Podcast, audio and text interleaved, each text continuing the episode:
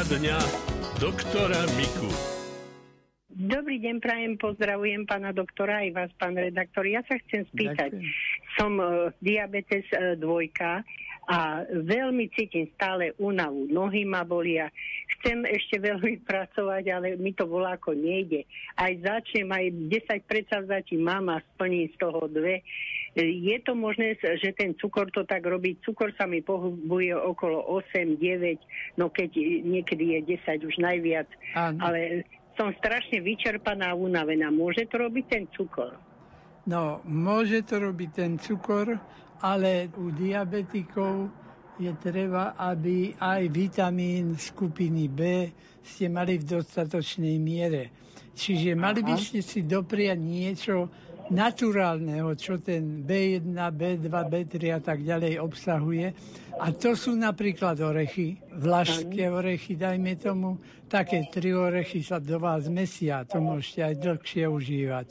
No potom, ak to chcete dostať do seba rýchlo, tieto e, druhy vitamínov, ktoré na to sú potrebné a znižujú ten pocit unavenosti, vyčerpania a podobne, tak bolo by dobre kvasnice, takú podmazánku drožďovú, tak už čo si do toho dáte, akú chuť si dáte, to je jedno.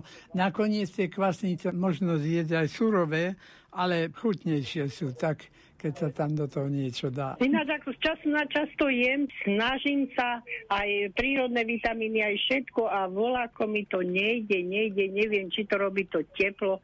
No, v tak isté, vyčerpaná, pri... nevládzem a Áno. mňa to samú jeduje. A dali ste si aj ovsené vločky?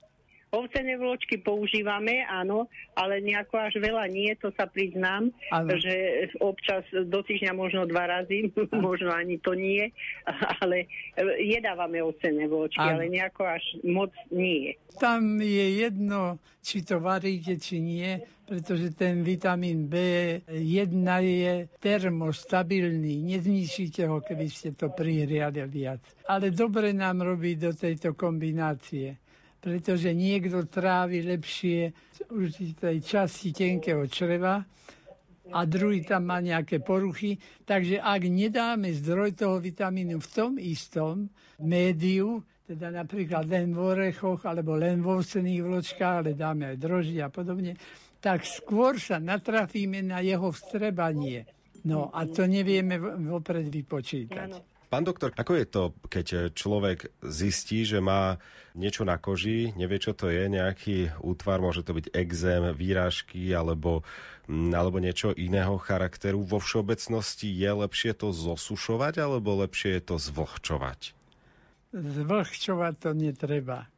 Keď tak len umyť, ale nejaké vlhké prostredie tam nechávať by som neodporúčal. No, tam nejaké maste napríklad? No tie masy to je druhá vec, lebo uh-huh. tam je potom aj látka, ktorá tomu zabraňuje, ale môže to byť aj parazitárne napríklad, že to sú drobné také ako kliešte, ale také podkožné, ktoré to spôsobia.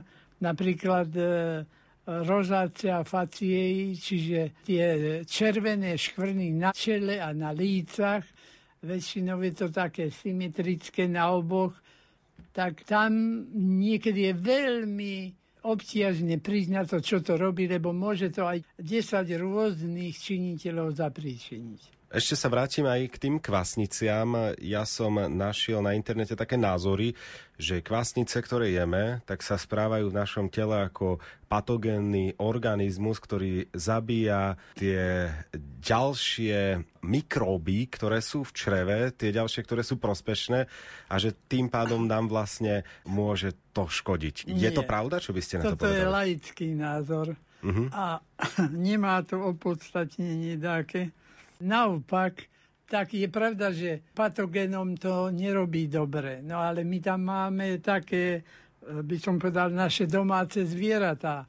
A s tými môže súperiť s nimi o miesto alebo priestor, to je pravda. Ale pokiaľ sú tam kvasnicové tieto, tak nám to nevadí. Ale uh-huh. tie patogény nám vadia. Takže, takže my sa ho nebojíme dať ľuďom aj surové, a deti niekedy, keď sa to kupovalo ešte pred rokmi kvasnice v balíčku, tak obyčajne doniesli polovicu zjedeného už a tak prišli k mame doniesť. No, takže je to, niekto to má rád.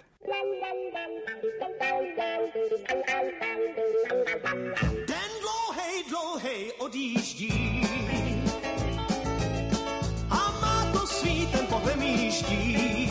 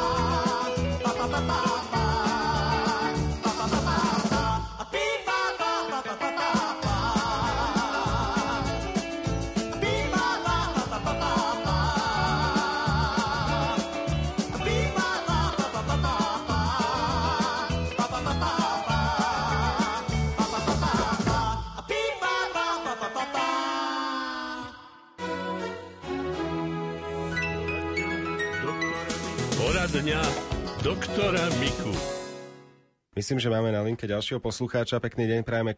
Srdečne vás pozdravujem, aj vás, pán moderátor, aj pána doktora. Ďakujem pekne. A rada by som sa vás opýtala, čo ovplyvňuje napríklad výšku hemoglobínu, pretože bola som na odbere a z krvi mám hemoglobín 113 a referenčný rozsah je 120 až 155 čo spôsobuje ten hemoglobín, že je taký ako nižší?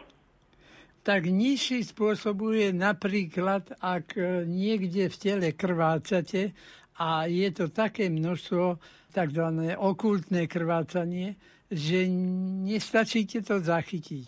Zo stolice sa dá vyšetriť to okultné krvácanie a sú to už také vola, kedy sa muselo 3-4 dní absolútne bez mesa a tak ďalej. Teraz je to už čisto na ľudskú krv špecifikované, čiže vy môžete aj meso zjesť a neovplyvníte ten test. No, mhm. ale tým činom sa to dá zistiť. No a to krvácanie môže napríklad spôsobiť aj obyčajný polip, ktorý Aha. sa dá veľmi ľahko elektrokautelom alebo laserom odpáliť. Čiže mhm. dá sa to stade uh-huh. odstrániť a tým činom sa uh-huh. úplne zlikviduje. A môže Ale... to byť, prosím vás, aj pankreasu alebo zo žalúdka? To zo žalúdka, ak krváca žalúdok, tak samozrejme, ale z pankreasu tam skôr je na trávenie tukov uh-huh. a mhm. tak ďalej, ale je to dôležité skôr aby ste mali dostatočný prívod tých látok, ktoré hemoglobín zvyšujú. A to ano. je jednou vetou povedané listová zeleň. No hej, lenže ja listovú zeleň pán doktor, Áno. mám 108,72 a referenčný rozsah je od 12,19 do 54,35. Takže listovú zeleň mám vysokú, kyselina listová. A potom mám ešte, viete čo, monocity. Monocity sú 12,70 a referenčný rozsah je od 2 do 11. A hematolog sa k tomu vyjadril? No, ešte som nebola s tým výsledkom tam. A ešte mám albumin Áno. 32,59 a referenčný rozsah je 33 do 48. Takže tam je to skôr, môže byť aj z kostnej dreni nejaká porucha, ktorá to spôsobuje jednak nadbytkom iných činiteľov a tým úbytok potom bielej krvnej zložky a podobne. Áno, cerpecko mám zvyšené Áno. e, 7,7 a e, rozsah je len do 5. A Áno. takisto mám pededimery 1,19 a tam je od 0 do Áno. 0,55. To znamená, že, že nejaký zápal v tele tam môže byť, to je pravda. Ale obyčajne sa to dá vyčítať priamo z tých bielých krvných zložiek. No a množstvo bielkovín samozrejme tam je dosť dôležité. Krvných bielkovín. Pán doktor, zrejme v podobných prípadoch aj odporúčate čo najskôr navštíviť špecialistu. No tak, niekedy sa to čakaním fixuje a nie je to dobré. Nie každý má e, s hemoglobinom až také veľké problémy, ale kto by mal menšie problémy iba s nedostatkom hemoglobínu, tak mohli by napríklad pomôcť výlety do vyšších nadmorských výšok, napríklad do Tatier, aby sa No, tam sa tá... podráždi len krvotvorba tým riedkým vzduchom. Organizmus sa snaží to vykompenzovať, ale napraví sa nedostatok strave. Napríklad, ak tam chýba tá listová zeleň, bez toho sa nevytvorí ani jedna krvinka. Nie len preto, napríklad taká prhlava, tá má v sebe nielen kyselinu listovú, ale má v sebe aj všetky zložky okrem samého chlorofilu, ktorý je tiež výhodný. A jednoducho naše staré mamy ešte robili prívarky z prhlavy a jedli to aj malé deti, aj starí ľudia. A tí nemali nedostatok. Lumen. Rádio, ktoré nezahasne.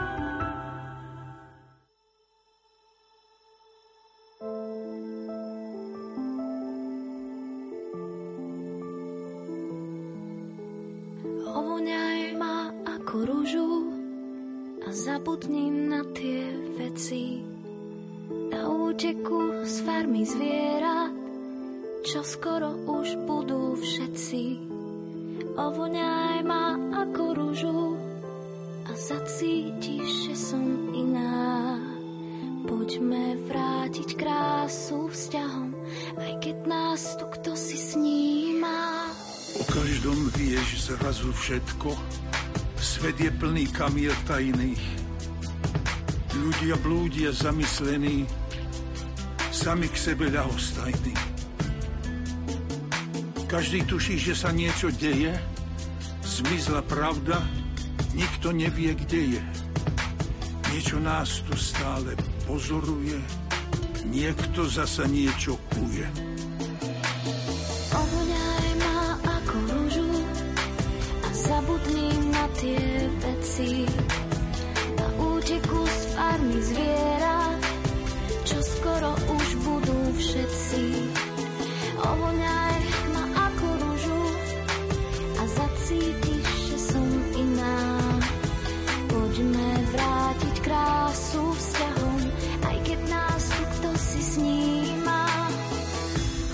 Chceli sme žiť v lepšom svete, ale ten sa kam si vzdialil.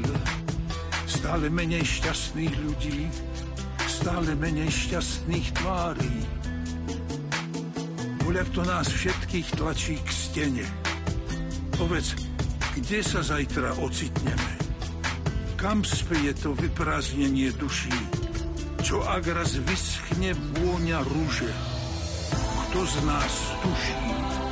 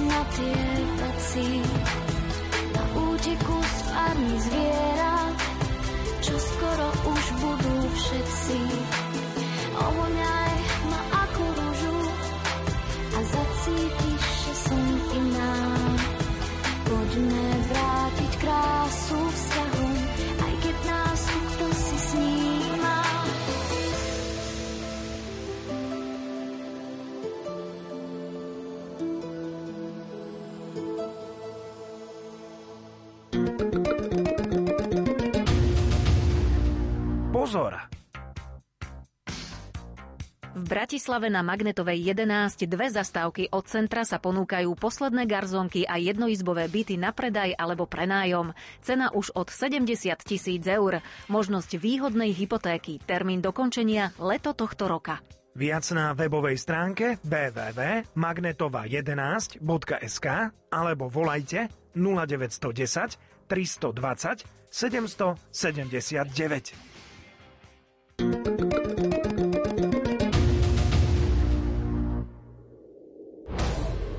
Počujete to? Niečo sa chystá. Už 24. mája. Zo zdravotníctva. Bolo 14 hodín 32 minút. Pred nami je rubrika Zdravotníctvo. Aktuálne informácie o očkovacích certifikátoch prináša Lucia Pálešová. Epidemická situácia na Slovensku sa naďalej zlepšuje. Po dlhšom čase máme pod 100 ventilovaných pacientov. Informoval o tom dnes riaditeľ Inštitútu zdravotných analýz Matej Mišík. Uvoľňujú sa aj lôžka pripravené pre covidových pacientov. V porovnaní s minulým týždňom vzrástol počet zaočkovaných aspoň prvou dávkou o 11% Tí, ktorých zaočkujú od soboty, dostanú už nový dvojjazyčný certifikát. Povedal to dnes minister zdravotníctva Vladimír Lengvarský. Najneskôr od pondelka bude možné si na webe coronago.sk vyžiadať aj dodatočne dvojazyčný certifikát, ktorý mu obratom príde na e-mailovú adresu. V certifikáte bude zaznamenané aj prvé aj druhé zaočkovanie. 26. júna sa spúšťa európsky tzv. Green Pass, po ktorom bude nasledovať prechodné 6-týždňové obdobie na doladenie a prepojenie systémov. Systémy medzi krajinami ešte nie sú podľa ministra Lengvarského prepojené. COVID certifikát, ktorý sa bude vydávať dovtedy na Slovensku, umožní cestovanie medzi krajinami. Pandémia koronavírusu ovplyvnila aj paliatívnu starostlivosť. Pocítili to napríklad v Dome Božieho milosrdenstva v Banskej Bystrici. Hlavným obmedzením pre starostlivosť v hospici bola nemožnosť návštev. Pri sprevádzaní umierajúcich je pritom prítomnosť rodiny jedným z hlavných benefitov. Viac o tom, v čom spočíva starostlivosť o pacientov v terminálnom štádiu ochorenia a s akými problémami sa počas roku pandémie v Bansko-Bystrickom hospici stretli, zistila redaktorka Lucia Pálešová. Zriadovateľom hospicu Dom Božieho milosrdenstva v Banskej Bystrici je Bansko-Bystrická diecéza. Potvrdil to riaditeľ Bansko-Bystrickej diecéznej charity Radoslav Bujdoš. Aj my v Banskej Bystrici máme hospic, ktorý patrí pod Bansko-Bystrickú diecezu, ktorá je aj zriadovateľom tohto nášho zariadenia od roku 2008. Ide o človeka, hej, človeka, konkrétne v hospicu, človeka v terminálnom štádiu, hej, človeka, ktorý potrebuje tíšenie, nielen tých telesných potrieb, ale aj tých duchovných potrieb. A myslím si, že, myslím si, že to robia všetky hospice. Aspoň čo ja som navštívil niektoré hospice, tak v podstate máme tú istú cestu, ten istý smer. Hej, ako to raz bolo už povedané v jednom časopise, že každý jeden hospic je takou pôrodnicou do neba. Tak verím, že každý jeden hospič už nech patrí komukoľvek, je tou pôrodnicou do neba. Je tu svet aj bolesti, svet utrpenia, svet rešpektu pred tými ľuďmi, lebo hospic není vekovo obmedzený. To znamená, že sú tu mladí ľudia, sú tu ľudia v strednom veku, vo vysokom veku a vždycky prichádzam s takým rešpektom a vždycky poviem pravdu, uh, si poviem niekedy, keď zaopatrujem tých ľudí alebo som pri nich, tak si poviem, rado, aká je tvoja viera malá. Hej? Lebo čo ja ich by som mal pozbudiť, tak od nich ja odchádzam povzbudení, ako berú tú chorobu. Áno, sú to veľakrát vyčitky aj voči človeku, aj voči Bohu, že prečo, prečo oni. Ale konec koncov, keď cítia tú blízkosť človeka, tak sa dokážu to tak aj tú chorobu, aj to utrpenie tak prijať. V hospici sa nachádzajú aj ľudia, ktorí sú bezdomová a rodiny. Samozrejme je to rozdiel s ľuďmi, ktorí sú bezdomova. Musím povedať, aj tu v našom hospici sme mali našich klientov z útulku, ktorí tu dôstojne, chceli sme im doprať naozaj, aby dôstojne odišli z tohto sveta. Obidvaja mali e, rakovinu, ale naozaj aj vďaka starostlivosti zamestnancov tu v hospici, hej, aj na Charite, naozaj obidvaja mohli, dôstojne sme ich mohli e, odprevadiť na druhý svet. Podľa Radoslava Bujdoša veľa ľudí ani netuší, čo sa za bránami hospicu deje. Myslím si, že veľa ľudí ani veľmi nevie, že čo je hospic. Tu prichádzajú klienti, ktorí už sa majú, tak ako som povedal, narodiť pre nebo. Naozaj.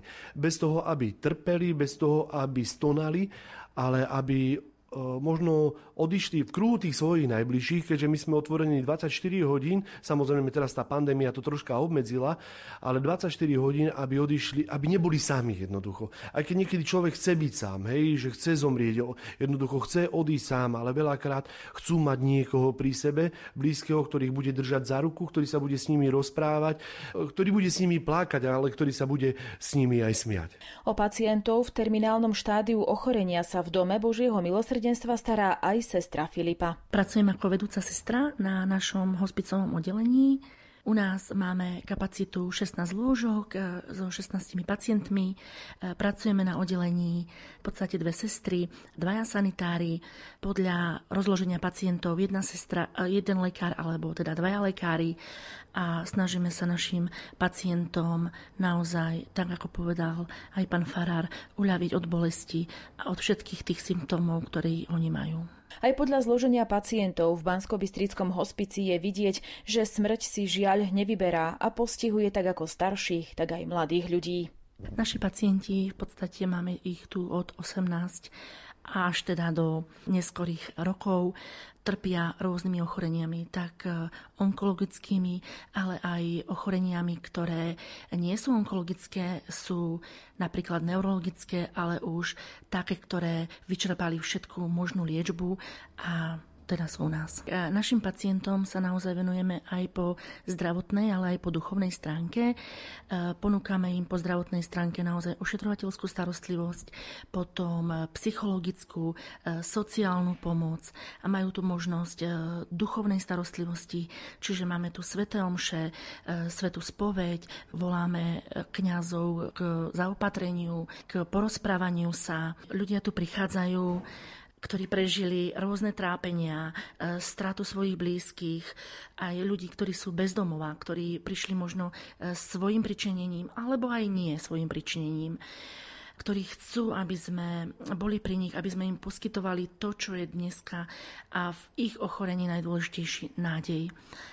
Nádej, že e, nikdy nezostanú sami, napriek tomu, že majú také ťažké ochorenia, kde im môžeme ponúknuť to, že príbuzní prídu ku ním aj keď teraz táto pandemická doba nám to trošku zamedzila, ale teším sa, že môžu tu nachádzať takú blízkosť a ľudskosť. Podľa sestry Filipy bolo najťažšie práve obmedzenie kontaktu s blízkymi počas pandémie kontakt e, s blízkymi, ktorý je pre nich veľmi dôležitý. Ja som veľmi šťastná, že tento hospic je na prízemí, kde títo príbuzní týchto našich pacientov môžu prísť k oknám, kde teda e, môžu byť takto s nimi spojení a vždycky veľmi často cez telefóny. Tak to je také pekné. E, teraz, keď už je predsa tých počet chorých menej, ponúkame naozaj týmto pacientom, ktorí zomierajú a sú v takej ťažkej poslednej dobe, že môžu príbuzný prísť, ale musia mať samozrejme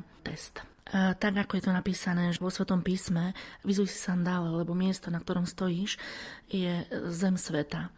Čiže aj toto. Toto miesto je pre mňa veľkou skúškou pokory a pozrania sa na to, že život a svet nie je len o tom, že mať e, drahé auta, mať peniaze, mať slávu, ale e, život je o tom, ako, ako som prežila tento život a že naozaj smerujem do väčšnosti. Hej. Čiže pre mňa ľudskosť, aj keď môžem povedať, že nie vždy sa mi to darí, je to také učenie sa. Aby mali takú veľkú istotu a nádej, že nikdy nebudú sami, že sme pri nich a že e, cesta do väčšnosti e, je pre nás naozaj tou najkrajšou vecou. Aj podľa Moniky Molnárovej zo Slovenskej katolíckej charity budeme dôsledky pandémie pociťovať ešte dlho, a to aj čo sa týka hospicovej starostlivosti. Dôsledky pandémie budeme pociťovať ešte dlho po jej skončení, nielen v životoch a zdraví pacientoch, ale aj v dušiach a fyzických silách personálu hospicov. Riešením by bolo, aby vzniklo na Slovensku viac hospicov, či už kamenných alebo mobilných, ktoré sú skvelým spojením zdravotnej starostlivosti, ale umierajúci je v pohodlí domova pri svojich blízkych. Cílom Slovenskej katolíckej charity je vytvárať príležitosť na šírenie povedomia o hospicovej starostlivosti, spôsoboch jej poskytovania a zároveň podporiť poskytovanie takejto starostlivosti na Slovensku. Slovenská katolícka charita spoločne s desiatimi arcidiecéznymi charitami je najväčším neverejným poskytovateľom sociálnych služieb na Slovensku. V súčasnosti prevádzkuje tri kamenné a 11 mobilných hospicov. Ročne sprevádza približne 600 ľudí v posledných dňoch ich života.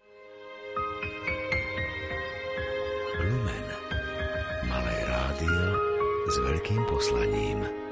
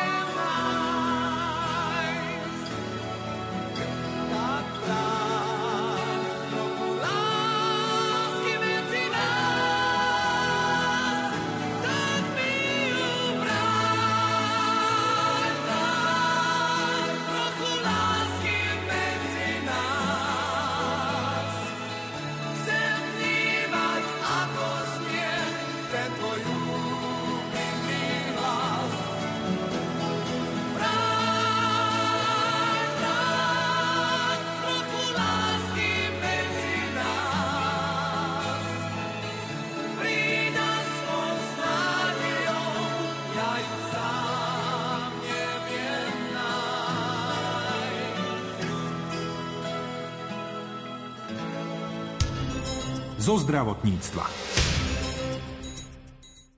Už 30 rokov pôsobí v Košiciach stredná zdravotnícka škola svätej Alžbety. Vychovala tisíce sestier v odboroch praktická sestra, diplomovaná sestra a sanitár. Kolega Martin Ďurčo sa rozprával s riaditeľkou školy Evou Lakatošovou o príprave na prácu zdravotnej sestry. Aký je záujem žiakov a žiačok o štúdium na tejto škole? Je, je to atraktívne pre nich? Záujem o štúdium máme.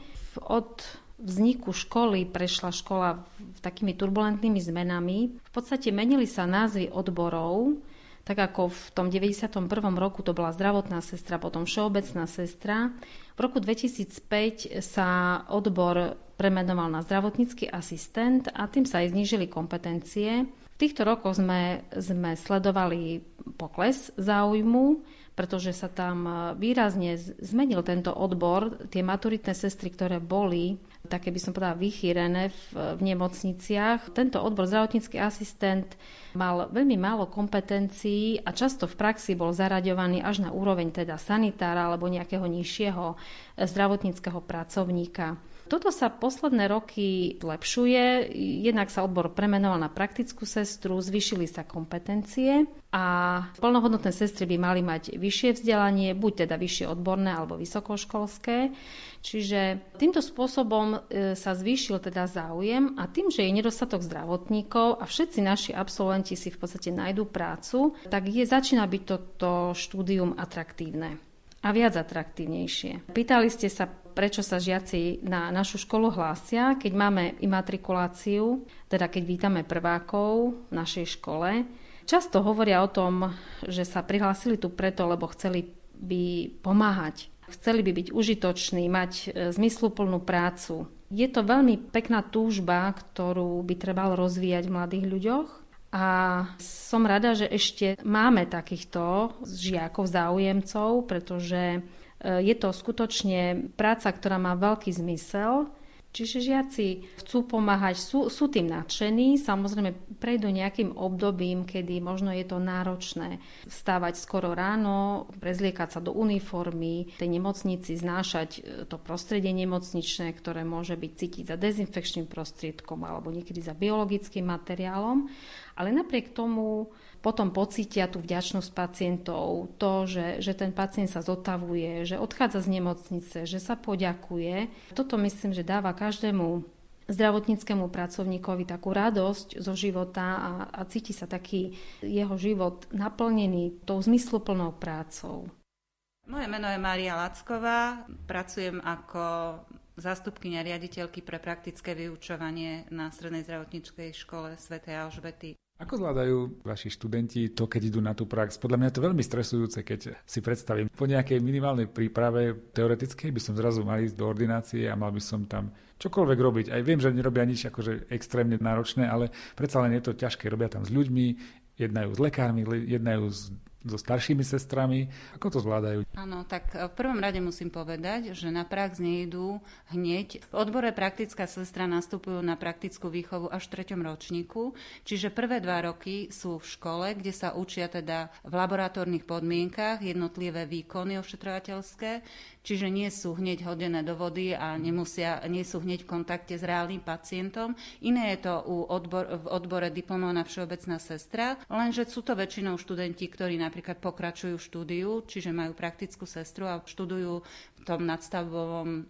odbore, alebo sú to študenti gymnázia a podobne. Tí žiaci nastupujú na prax hneď teda v prvom ročníku, len sú to študenti už žiaci dospelí. Myslím si, že sa na prax veľmi tešia. Práve títo študenti v tomto období sú veľmi ochudobnení o túto prax a myslím, že im veľmi chýba. Myslím si, že bať sa netreba, treba mať rešpekt.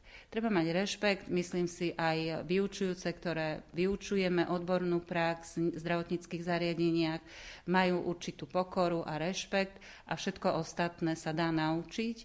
A myslím si, že tie študentky a žiačky teda zvládajú tieto situácie, tešia sa na prax a vidia reálny život v reálnych podmienkach. Aký sme my ako pacienti? Lebo predpokladám, že máte aj nejakú spätnú väzbu od tých študentov. Normálny pacient ako ja nerozozná, kto je študent a kto je normálna, v úvodzovkách, normálna zdravotná sestra, zamestnanec nemocnice. Áno, ja to nerozoznám jednoducho. Myslím, že väčšina pacientov to asi nerozozná. Tým pádom k ním pristupujú vlastne ako k reálnym sestrám.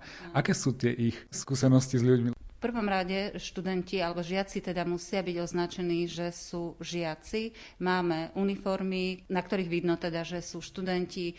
Máme menovky, kde je napísané, že z ktorej školy sme, e, v akom odbore študujú. V ďalšom rade, keď pristupujeme k pacientovi, predstavíme sa pacientovi, vysvetlíme, že je to žiak, ja vyučujúca vysvetlíme, čo ideme vykonávať a každý pacient má právo súhlasiť alebo odmietnúť daný výkon. Takisto tie odozvy si myslím, že pacienti sú veľmi radi, pretože my na rozdiel od zdravotníckých pracovníkov reálne zamestnaných sme tam na výučbu a máme viacej času sa venovať tomu pacientovi, vypočuť ho, nielen urobiť daný ošetrovateľský výkon, ale teda aj vypočuť ho, porozprávať sa s ním.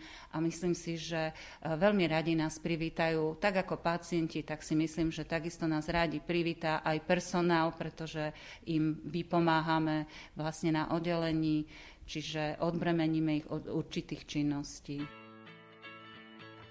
O výučbe a uplatnení študentov Strednej zdravotníckej školy svätej Alžbety v Košiciach povieme viac dnes popoludní o pol piatej v relácii Lupa je 14 hodín 52 minút.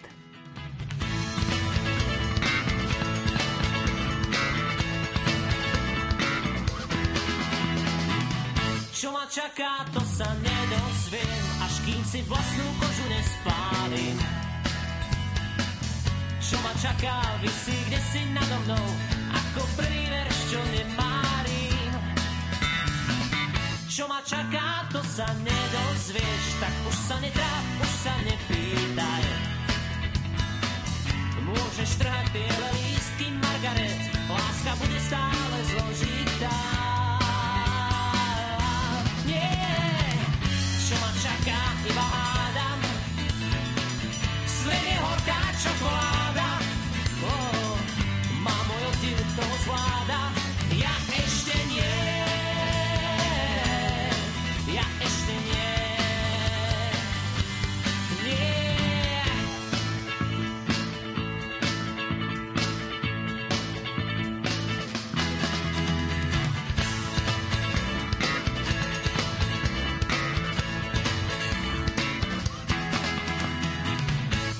čaká, to ma nedesí. Ver mi, aj na mne trochu záleží. Človek predsa nie je taký bezmocný, ako cvičený v manéži. Oh, čo ma čaká, to ma neminie. Ver, tu nám nepomôže veštenie. Čo ma čaká, každý dopredu už vie, možno iba ja sám ešte nie.